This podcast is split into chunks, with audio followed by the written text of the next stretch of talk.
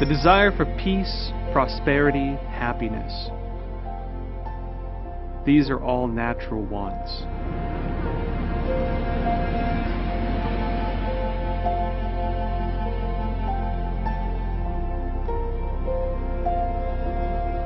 The desire for good, however, can be exploited and used by those who do evil. Communism advertises itself as a promise for a man made heaven on earth. What it delivered instead was a living hell.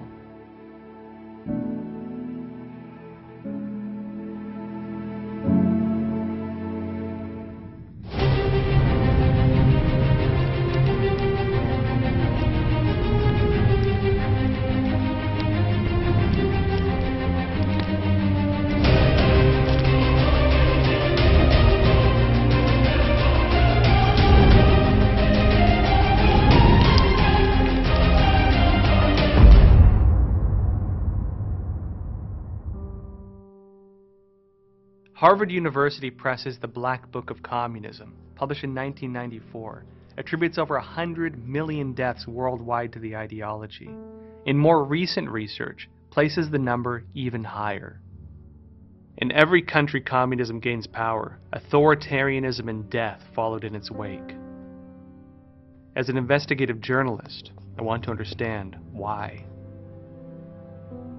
Karl Marx and Frederick Engels set forth in the Communist Manifesto an ideology of struggle that, in their own words, abolishes all religion and all morality. It viewed the world from the lens of what Marx coined dialectical materialism, which was the absolute idea that development occurs as a result of struggle and life is nothing more than matter. If human existence is reduced to only matter, then life becomes expendable for the so-called greater good under communist doctrine. Except that the communist definition of good runs counter to what normal people understand as universal good. For example, I think most sane people would agree that famine, suffering, and genocide are bad. But to communist leaders, they've been reframed as successes or even as necessary for the so-called greater good. When Lenin assumed power in 1917, tens of thousands were arrested for opposing the regime, and many were tortured and executed en masse. Lenin's strategy was to eliminate, by legal or physical means, any challenge or resistance, even if passive, to their absolute power. By forbidding private property, peasants throughout Russia had their food, farming tools, and even seeds confiscated. Unable to farm, a man-made famine swept through Russia in 1921 and 1922, killing an estimated 5 to 10 million people. The very peasants that communism was supposed to benefit instead starved to death under its rule. According to the Black Book of Communism, Lenin was overjoyed, saying that famine would have numerous positive results. Since, he said, famine would destroy faith not only in the Tsar, but in God too. Following Lenin's death in 1924, Stalin's 29 year reign further bloodied Russia. More famines and purges would occur. In Ukraine, 7 to 10 million people were killed, according to the United Nations estimate published in November 2003. In Kazakhstan, an estimated 1.5 million people were starved. Like Lenin, Stalin also counted the famines as a success. He killed an estimated 60 to 66 million people. The deaths under Mao Zedong of the Chinese Communist Party may have been even higher. Starting in 1958, the Great Leap Forward created yet another man-made famine that killed an estimated 45 million people within four years. Under both Stalin and Mao, historians have records of people who, desperate for survival, resorted to cannibalism. When conditions are that barbaric, people are forced to either die or to betray their own morals just to survive. And after violating their own morals, guilt, self-loathing, and all that makes a person psychologically vulnerable begin to dominate. To protect the psyche, people will sometimes tell themselves they made the right decision, that morality is relative, that everything is just matter, and that the communist worldview is correct. What the constant barrage of public executions, suffering, trauma, and madness does is leave people so afraid, shocked, or apathetic and numb that nobody can think straight anymore. A key goal of communism is to erase pre-existing morals. That way, communism can displace traditional morals with its own code of ethics, or rather, its absence of ethics. Their code demands only obedience to the party above basic humanity. The party dictates what is right and wrong, and anything that challenges it is deemed wrong. So under communism, morality, faith, and tradition are all targets for destruction. But under it, famine is right, struggle is right, and violence is right when they serve the party. Mao's Cultural Revolution in the 1960s saw children beating their own parents. Teachers, landlords, and intellectuals were hunted and publicly humiliated or worse by Mao's militant group, the Red Guard. Mao ended up killing between 50 million and 70 million people. Deaths elsewhere haven't been fully counted, but are placed at 1 million in Vietnam, 2 million in Cambodia, 1.7 million in Africa, 1.5 million in Afghanistan, 1 million in Eastern Europe, 150,000 in Latin America, and even more in other places where communism touched. Communism promises a world without suffering, and yet, in its execution, does the exact opposite. Is this a tragic case of the road to hell being paved by good intentions, or were the intentions bad from the get-go? Before he was the founder of communism, Karl Marx wrote many publications in his early years. In his early poem, Invocation of One in Despair, he wrote, So a God has snatched from me my all, nothing but revenge is left to me. This theme of revenge continues. In his 1839 play, Oulanem, believed to be Emmanuel, an alternative name for God pronounced backwards and with each pair of letters inverted, the character in the play seeks to destroy not only himself, but the world along with him.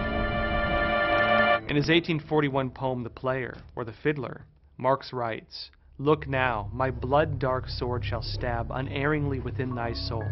God neither knows nor honors art.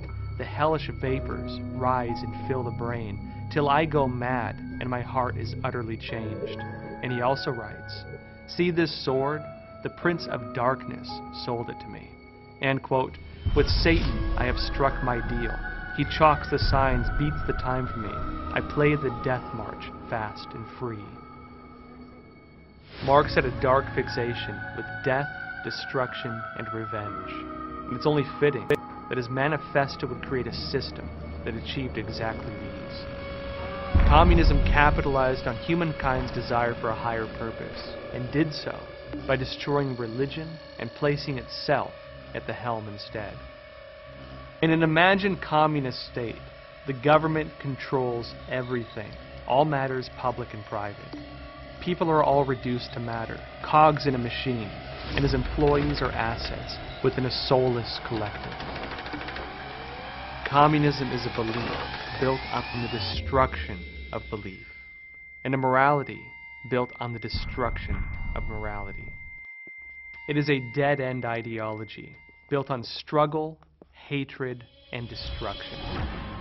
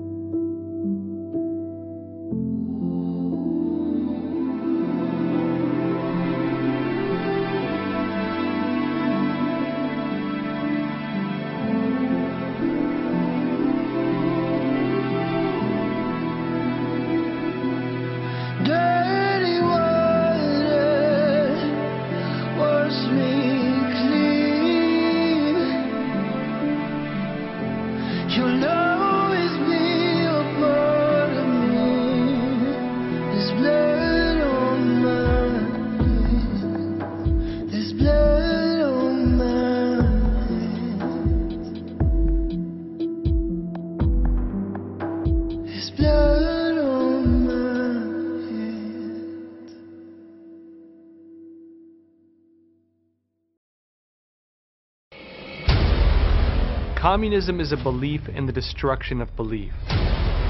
It destroys religion wherever it goes.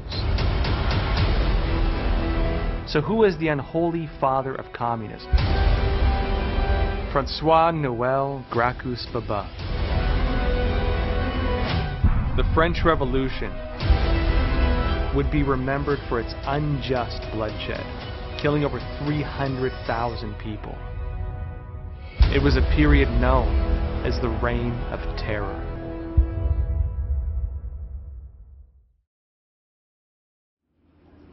Communism is a belief in the destruction of belief.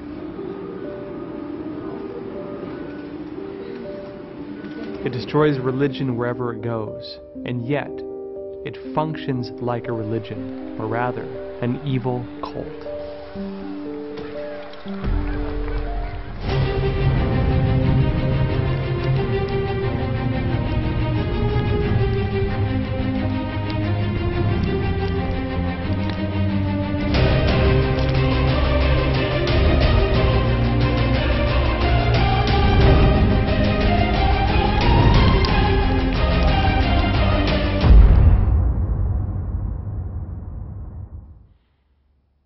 Let's see.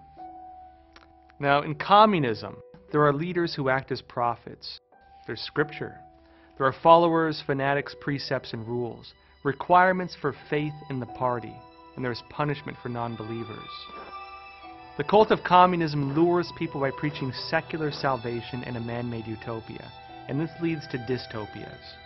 So, who is the unholy father of communism? Marx? Well, he popularized it and sharpened it, but the origins go back further. Francois Noel Gracchus Babeuf. Babeuf believed in the elimination of money. He's also regarded as the first revolutionary communist. In his imagined system, people would hand over their work to a common storehouse owned by an all powerful government, which would then redistribute it back to the people. Babeuf launched the Conspiracy of Equals after the failures of the French Revolution. It was a blueprint for violent revolution against the French government. The plot failed. Babeuf was arrested and beheaded in 1797. But one of his conspirators who survived was Felipe Buonarroti. Felipe created the League of Outlaws, which was built on Babeuf's ideas. Then came Wilhelm Weitling, a German tailor who took Babeuf's ideas added in some of his own Christian apocalypse vision into the mix, and renamed the League of Outlaws to the League of the Just. In the 1700s and 1800s, secret societies were on the rise, with many of them popping up across Europe. The League of the Just would eventually merge under the Blanquist Rebellion. However, the Blanquist Rebellion failed in 1839, so the League of the Just again renamed itself, this time as the Educational Society for German Workingmen in 1840. At a Congress in June 1847, the League of the Just joined under the Communist Correspondence Committee, which was formed a year earlier by Marx and Engels. The manifesto would be published one year after and regarded as scripture by future communist leaders, who all had insatiable bloodlust. These movements culminated in the Paris Commune of 1871, regarded as the first communist government. In just over two months, they would kill tens of thousands and destroy roughly a quarter of Paris's arts and cultural relics. But their work would still be far from over. France and America were both suffering under tyrannies in the late 1700s. The American Revolution fought against imperial rule to create a system that limited the power of government with a three branch system. The Americans fought for the idea that government is instituted among men only to protect the inalienable rights of life, liberty, and the pursuit of happiness. They expanded liberties in one nation under God. The French Revolution, however, replaced absolute imperial rule with absolute rule in a socialized system. It stripped personal liberties with one nation under a state cult. The French Revolution would be remembered for its unjust bloodshed, killing over 300,000 people. It was a period known as the Reign of Terror. When Babeuf was alive, he was a member of the Jacobins Club, a revolutionary society in France at the time. In this club also was the infamous Maximilien Robespierre, lover of the guillotine and public executions. Before the Jacobins took power, they were divided between the moderate Girondins and the radical Montagnards. Robespierre led the radicals, and once he attained power in 1793, the first people he beheaded were the Girondins. One of the radical Jacobins, Louis Antoine de Saint Just, justified this as you can hope for no prosperity as long as the last enemy of liberty breathes. You have to punish not only the traitors, but even those who are neutral. So, unless you are a devout follower of the socialized system, you'll be branded a heretic and hunted down and killed in cult fashion. This happened under the official atheist state cult, the Cult of Reason, which purged religious believers under the de-Christianization movement. The Jacobins also legally purged people under the law of suspects, which made guilty anyone acting suspiciously, associating with the wrong people, or saying or writing anything considered out of line. With that law alone, they beheaded over 16,000 people. But they weren't finished. The leaders of the French Revolution used utopia to justify violence and labeled swaths of society as enemies of the revolution. And each new law identified a new set of enemies. The famous essayist G.K. Chesterton once said that the new socialist systems are not rebelling against an abnormal tyranny. They're rebelling against what they think is a normal tyranny, the tyranny of the normal. They are not in revolt against the king, he wrote. They're in revolt against the citizen. What motivated these movements was a new belief, deeply rooted in naturism and Gnosticism, which was reason over faith and man over God. Their belief in unrestrained human nature, rather than moral aspirations, mirrored the materialist ideologies that communism would later adopt. It was the idea that if nature takes precedence, anything that springs from human nature is then correct, including any crime and any sin. When people sign up for communism, they think they're signing up to create a system for the people. Instead, the system destroys the people. Time and time again, whenever it's fallen, communism simply gets back up, puts on another mask, renames itself, and tries to con people again, using the idea of the greater good.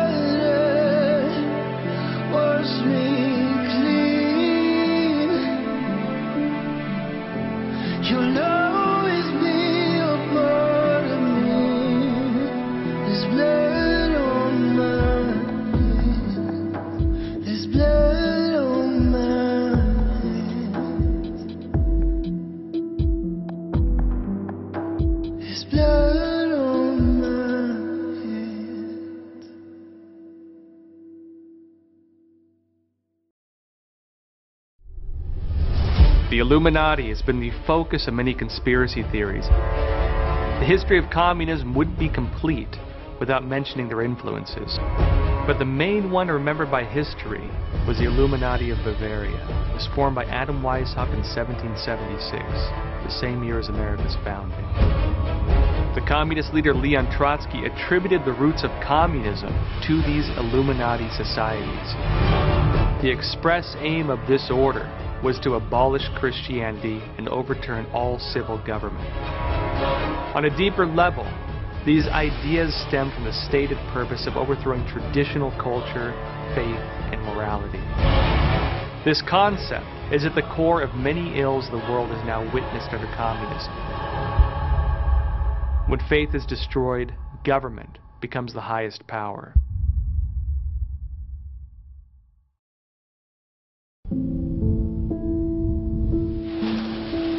The Age of Enlightenment, people believed they could discard the old world.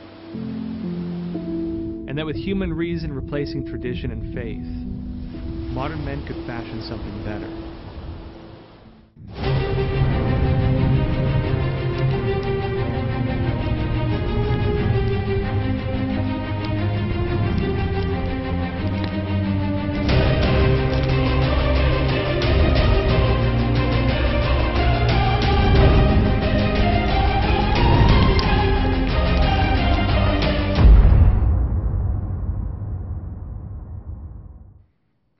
Of Enlightenment, people believed they could discard the old world.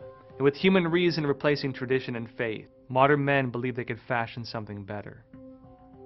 The narrative of reason was used to launch the Reign of Terror, where at least 40,000 people were beheaded by guillotine. This obsession with bloodshed and destruction led to a century of attempted revolutions throughout Europe. Socialists launched uprisings in France in 1789, 1830, and 1848 before Napoleon III launched his own movement with a coup d'etat in December 1851 to end the chaos.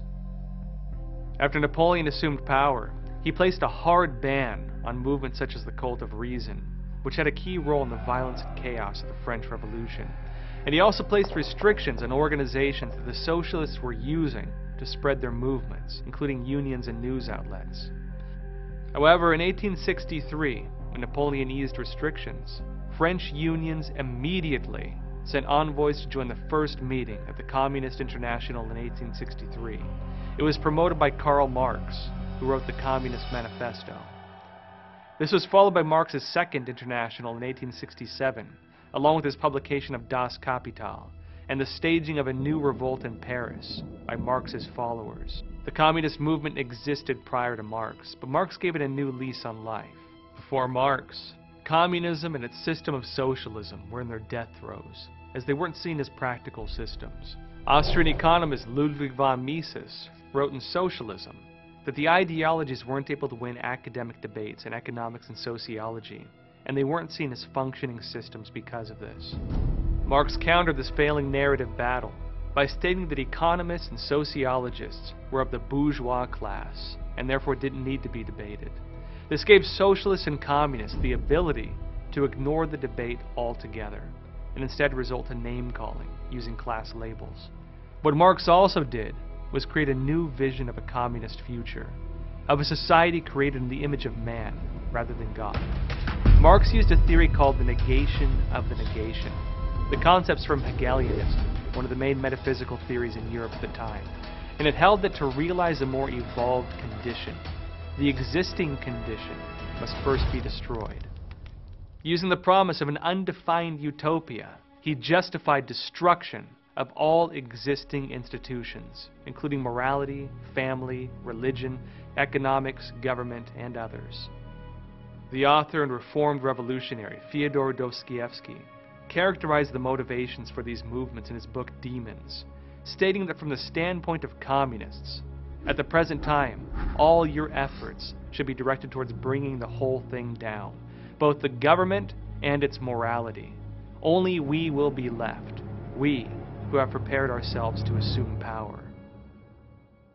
Under his movement, Marx united socialist and communist factions across Europe. They fomented destruction first in France and then the rest of the world. When Napoleon III again softened restrictions in France, socialist newspapers pushed the new slogan of moderation is death, according to The Terrible Year by Alistair Horne, which added, passions seemed to be mounting towards an explosion comparable to that of 1848. And explode these passions did with the creation of the Paris Commune of 1871. Groups that we've discussed before, the Jacobins and the Blanquists, seized Paris and launched a new terror that would in over two months, between March 18th and May 28th, in the same year, kill innocents, desecrate churches, and decimate a large portion of the art and architecture that Paris was known for.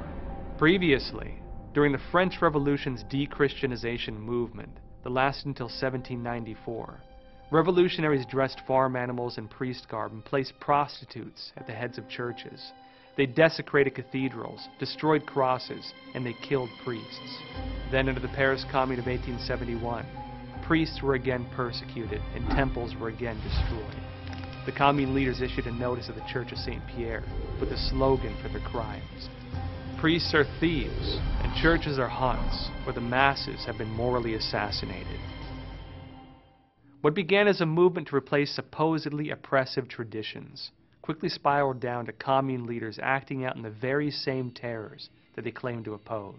They confiscated private property, they censored rival newspapers, and they arrested anyone suspected of sedition, and they moved to destroy all symbols of the old world.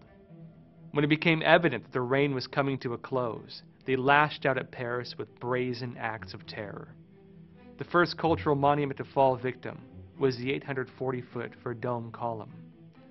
When government forces moved in to stop them on May 23rd, the commune leaders set fire to as much of Paris as they could touch. Dozens of historical buildings were set ablaze, and these spread along the landmarks and districts of Paris. The last vestiges of royalty have just disappeared. I wish that the same will happen to all the monuments of Paris. Bergeret, commune leader. The Palais de Justice, the Prefecture de Police, and other famous buildings were left in ruins. The library of the Louvre Museum also suffered, and the Louvre itself would have been lost if not for government soldiers intervening. The socialists stole and beheaded 28 stone statues and the kings of Judah from Notre Dame. While the cathedral was also set on fire, Notre Dame survived the encounter thanks to people who helped extinguish the flames. The Palais Royal was also among the structures saved. And finally, the commune leaders torched their own headquarters on May 24th, setting ablaze the historic Hotel de Ville before their brutal reign was overthrown by incoming government forces. Although the Paris Commune of 1871 ended, the ideas hatched from France would later be deployed across the globe. This included in the United States with socialist and anarchist riots through the late 1800s that culminated in the 1920 bombing of Wall Street. Marx laid a curse on France with a pamphlet in 1871 stating that the civil war in France could have neither peace nor truce with these new factions and the old ones and that the battle must break out again and again in ever growing dimensions. And again and again, it did break out. The Paris Commune of 1871 was the first time communists took power, but their appetite for destruction and bloodlust would continue under all its subsequent systems.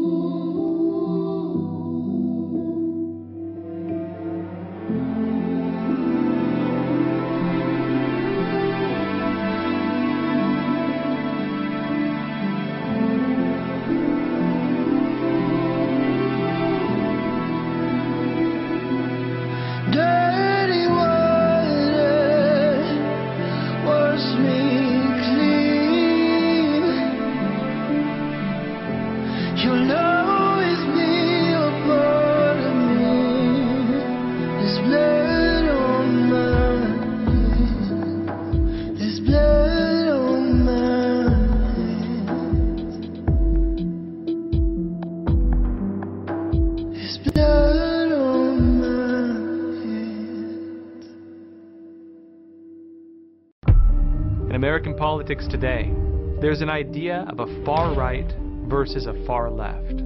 However, this is often misrepresented. Both ends of the spectrum, with socialism usually on the far left and fascism and Nazism usually on the far right, are actually all derived from different interpretations of communism. All of them share beliefs in state collectivism, planned economies, and class struggle. A good part of this came about after World War I, when Marx's predictions about the coming revolutions proved incorrect.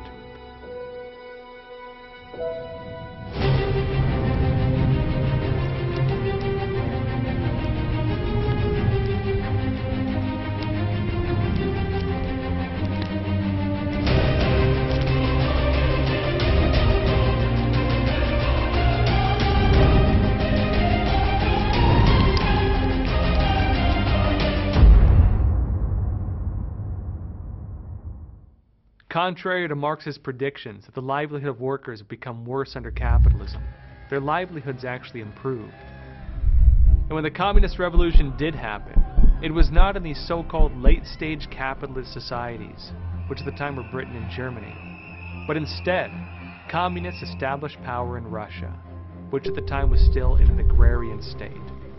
Also, instead of the so called proletariat against the bourgeoisie, the Bolshevik Revolution was the military and intelligentsia against the feudal Russian czarist system. The series of events largely disproved Marx's predictions and sent communists at the time back to the drawing board. Then they came up with other variants, which included, among others, fascism and Nazism. After Vladimir Lenin took power in Russia, Benito Mussolini began his takeover of Italy. And as one of Europe's most prominent socialists, Mussolini's takeaway from World War I was that nationalism was more popular than calls for a workers' revolution. He thus revised Marxism into fascism. Fasci referred to a bundle of sticks reinforcing the handle of an axe, and it was used to represent the idea of state collectivism. Like Lenin, Mussolini believed that the worker was not by nature a revolutionary and had to be prodded to radical action by an intellectual elite. According to Russia under the Bolshevik regime by Richard Pipes, no prominent European socialist before World War I resembled Lenin more closely than Benito Mussolini. Like Lenin, he headed the anti revisionist wing of the country's Socialist Party. Like him, he believed that the worker was not by nature a revolutionary and had to be prodded to radical action by an intellectual elite. After Mussolini, Adolf Hitler then appeared in Germany with the idea of National Socialism. He used race politics under the narrative of Aryanism to unite Germans who had been divided by the 1918 armistice after World War I. And Hitler used identity politics to rally his followers. As author and filmmaker Dinesh D'Souza pointed out in his book The Big Lie, exposing the Nazi roots of the American left, the Nazi policies followed a 25 point program that closely mirrored the programs of today's socialists. These included universal free healthcare and education, nationalization of large corporations and trusts, government control of banking and credit, the splitting of large shareholdings into smaller units, and similar policies. In addition, D'Souza wrote that Mussolini and Hitler both identified socialism as the core of the fascist and Nazi way of life. Mussolini was the leading figure of Italian revolutionary socialism and never relinquished his allegiance to it. Hitler's party defined itself as championing National Socialism. Just as Lenin targeted wealthy farmers and the Chinese Communist Party's Mao Zedong targeted landlords, Hitler also targeted a single group of people for his state system to struggle against the Jews.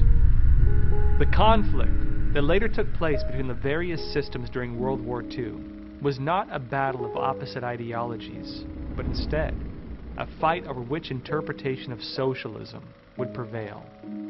To say that Nazism, fascism, and Leninism have nothing to do with socialism or communism is simply untrue. They lost their respective wars in the course of history and were disowned. According to The Road to Serfdom by F.A. Hayek, the conflict between the fascist or national socialist and the older socialist parties must indeed, very largely, be regarded as the kind of conflict which is bound to arise between rival socialist factions. Today, Antifa ironically advocates for both communism and anarchy's complete destruction of government. While these ideas may seem incompatible, historically the anarchist and socialist movements often ran side by side. While socialists believed that a stage of government tyranny was needed to drive society into communism, the anarchists believed they could bypass the stage of socialist tyranny and create communism themselves. William Godwin who lived from 1756 to 1836, was one of the founding anarcho communists. He held that through personal anarchy, a person could achieve what he called voluntary communism.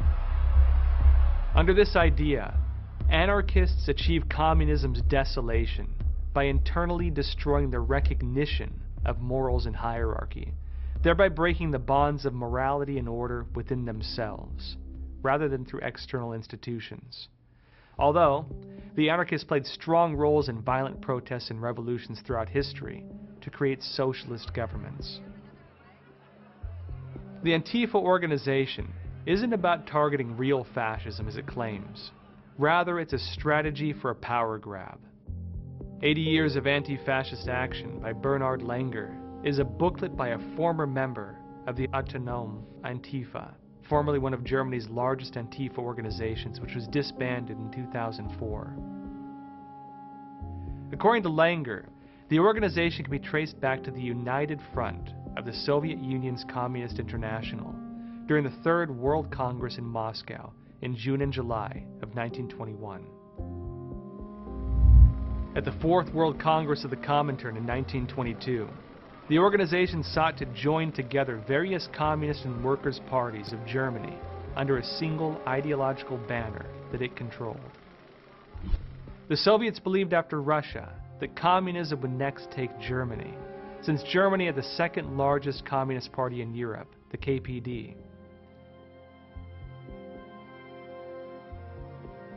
In Germany, Adolf Hitler became head of the National Socialist German Workers' Party, the Nazi Party, in 1921. And on August 23, 1923, the Politburo of the Communist Party of Russia held a secret meeting. And according to Langer, all the important officials spoke out for an armed insurrection in Germany. The KPD launched a movement under the banner of United Front Action and branded its armed anti-fascist wing under the name Antifaschistische Aktion or Anti-Fascist Action, where the Antifa organizations in other countries are rooted. Anti-Fascist Action began to attract some members who opposed the arrival of actual fascism in Germany, but who were unaware of the connection.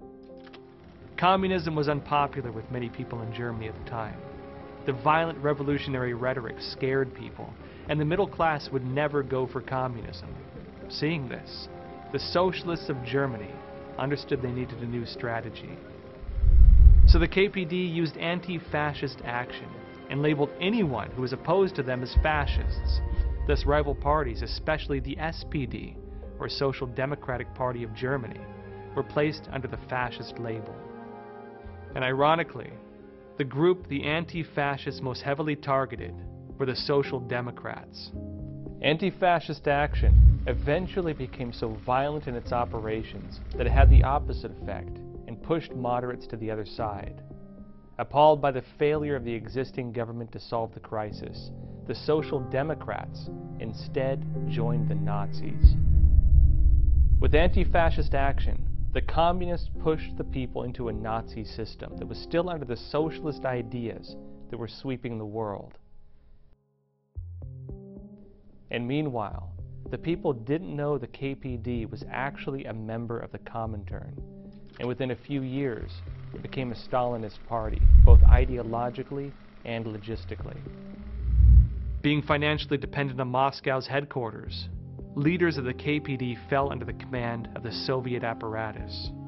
Many KPD leaders would later become leaders in the communist German Democratic Republic, including in its infamous Ministry for State Security, the Stasi, after World War II. Antifa originated as a weapon, wielded by politicians to move the people in their desired direction by fomenting chaos. Langer notes, the fascist label merely served as a battle concept under a political vocabulary, and that anti-fascism is a strategy rather than an ideology. As author and economist Ludwig von Mises wrote in Planned Chaos, it is important to realize that fascism and Nazism were socialist dictatorships.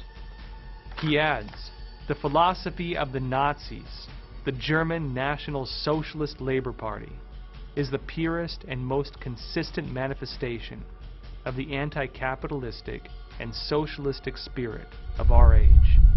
He notes that the slogan the Nazis used to condense their economic philosophy was that the Commonwealth ranks above private profit, which was an idea under the American New Deal and the Soviet system to manage the economy and all surrounded the banner of fighting inequality. He wrote, It implies that profit seeking business harms the vital interests of the immense majority, and that it is the sacred duty of the popular government to prevent the emergence of profits by public control of production and distribution. While modern day socialists want to divorce themselves from the failed institutions of Nazism and fascism, the truth is that they adopt many of the same interventionist policies, narratives on inequality, and underlying ideas. In order for socialism to assume power, it destabilizes existing social order with chaos and violence, intentionally propping up crisis and class enemies to blame, so that people, fed up, will settle for a new system, their system.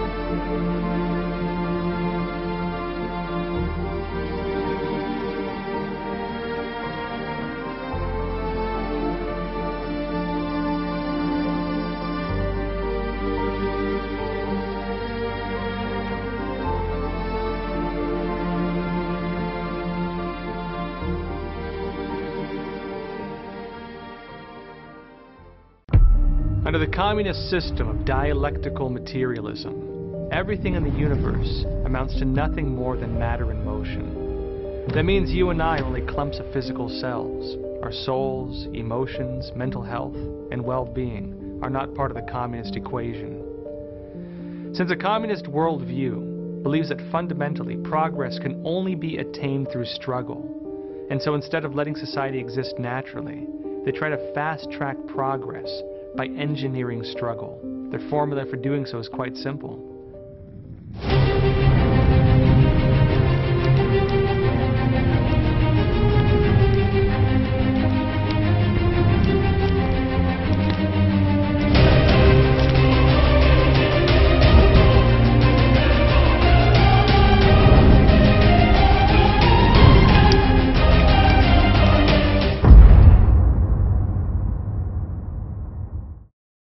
Marxist theorist Georgy Valentinovich Plekhanov wrote in Dialectic and Logic in 1928 that the communist dialectic follows three laws to identify, to contradict, and to exclude the middle. First, they identify an issue in society, any cultural component. Then they contradict it by sharpening said issue into two antagonistic extremes. The chosen issue is then polarized and distributed to the media via state mouthpieces in a new campaign, designed to create contention and cause struggle.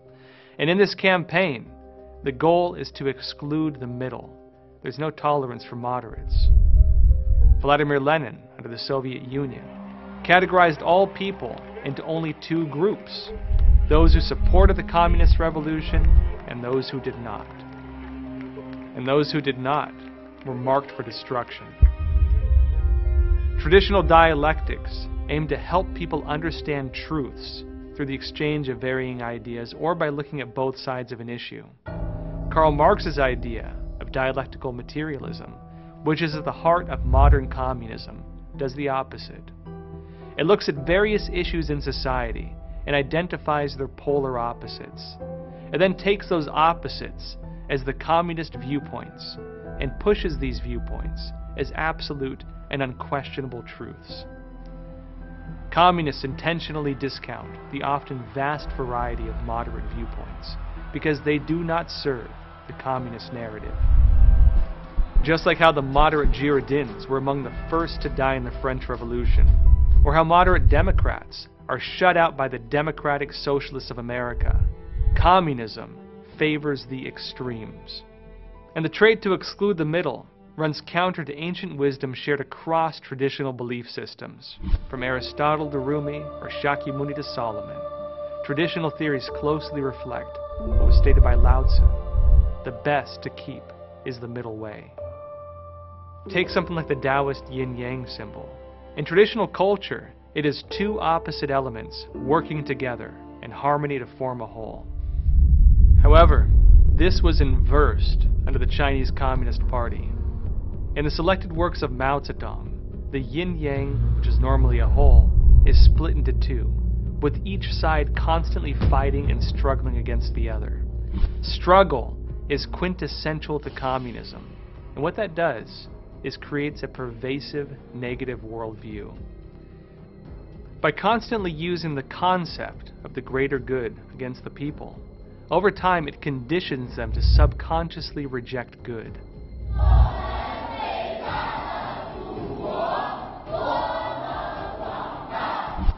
And the concept of goodness doesn't exist. It's only a label used for power struggles. Since, after all, that's the communists view the greater good. People become accustomed to an environment where people are selfish, evil, untrustworthy, and inherently have bad intentions. Everything is a struggle. This is the communist worldview. Oleg Penkovsky, the highest ranking Soviet official to provide intelligence to the UK, said that if the same set of information were handed to generals in America, Britain, and the Soviet Union, that the American and the Englishman might possibly reach the same conclusion, but the Soviet general would arrive at conclusions which would be radically different from the other two. The logical process of his mind is totally unlike that of his Western counterparts because he uses Marxist dialectics, whereas they will use some form of deductive reasoning. The thought process that communist systems instill in people is inverted. On the surface, communism claims to empower people so they can be happy, but instead, it disempowers the people so they can be subjugated. One of the key changes that Marx and Engels made to the dialectical system of Hegel, a German philosopher, in order to form dialectical materialism, was to remove all spiritual elements. Communism aggressively seeks to destroy spirituality. The French Revolution trashed the cathedrals of France. The Cultural Revolution in China razed temples. Why do that? It's because spirituality itself poses a threat to communism. Even the very notion of a soul threatens communism, because the idea of a soul also carries an inner moral compass that's independent of government power. Inside your moral compass, if your true north points differently than where communism says north is, then that's a threat. Take, for example, a profession like a doctor that's meant to save lives. Now, say the state orders its state doctors to kill, to harvest organs from prisoners of conscience in labor camps, and transplant them to extend the lives of high net worth individuals, sacrificing part of the population for what it calls the greater good. That is their warped north, wherever money can be made, or wherever state interests are. A moral person, however, would see this as abhorrent. Communism wants everyone to face the same uniform north, its north, which could very well be south. Marx held that struggle leads to social evolution. He claimed that his ideas were the end stage. His communist system thus tried to incite struggle to hasten this process, a process that required fomenting economic, social, and moral collapse. Marx's theory of the five stages of civilization mirrors those of Thomas Cole's Course of Empires. Cole believed the five stages to be the savage world, the pastoral, the consummate empire, destruction, and desolation. Marx likewise envisioned five stages, with communism being the end goal. Marx called the consummate empire capitalism, the state of destruction, socialism, and desolation, communism. Communism arises only after all morals, traditions, beliefs, institutions, hierarchy, and values have been destroyed. Marx and his co writer, Frederick Engels, never intended socialism to be sustainable. Eventually, they believed, either the socialist dictatorship would collapse, or its leaders would somehow renounce their powers, leading to the envisioned stage of communism. This is why followers of communism argue that true communism has never been achieved. So the communist machine operates in a constant pursuit of an imagined future utopia by creating dystopia. In the last 100 years, it has claimed over 100 million to 150 million lives in its pursuit of progress. It has created societies where power is held by a small group that enslaves entire nations, and where killings, gulags, re education through labor camps, censorship, and slavery become part of everyday life. Communism convinces people that it intends to bring people happiness, but this happiness can be achieved only after a segment of society is either suppressed or eradicated. It is a conditional happiness at the expense of a person's morals in either the Eastern or Western spiritual view of the world. The course of human life serves to temper the character of the soul. An atheistic, materialistic reading of the world is that only matter or progress exists. Communism does not want you to have a soul. It wants you to follow orders. Collectively, as a society, we need to recognize and reject communism for its true nature a machine that destroys the soul. If humanity as a whole embraces spirituality as a facet of life, then we can naturally progress and naturally find happiness, not an artificial, struggle induced happiness that communism tries to sell us time and time again. We need to stop being duped by this old playbook. I hope we can all share with one another, warn one another about the dangers of communism so that we, the people, can finally be free and remain free ever after. Thank you.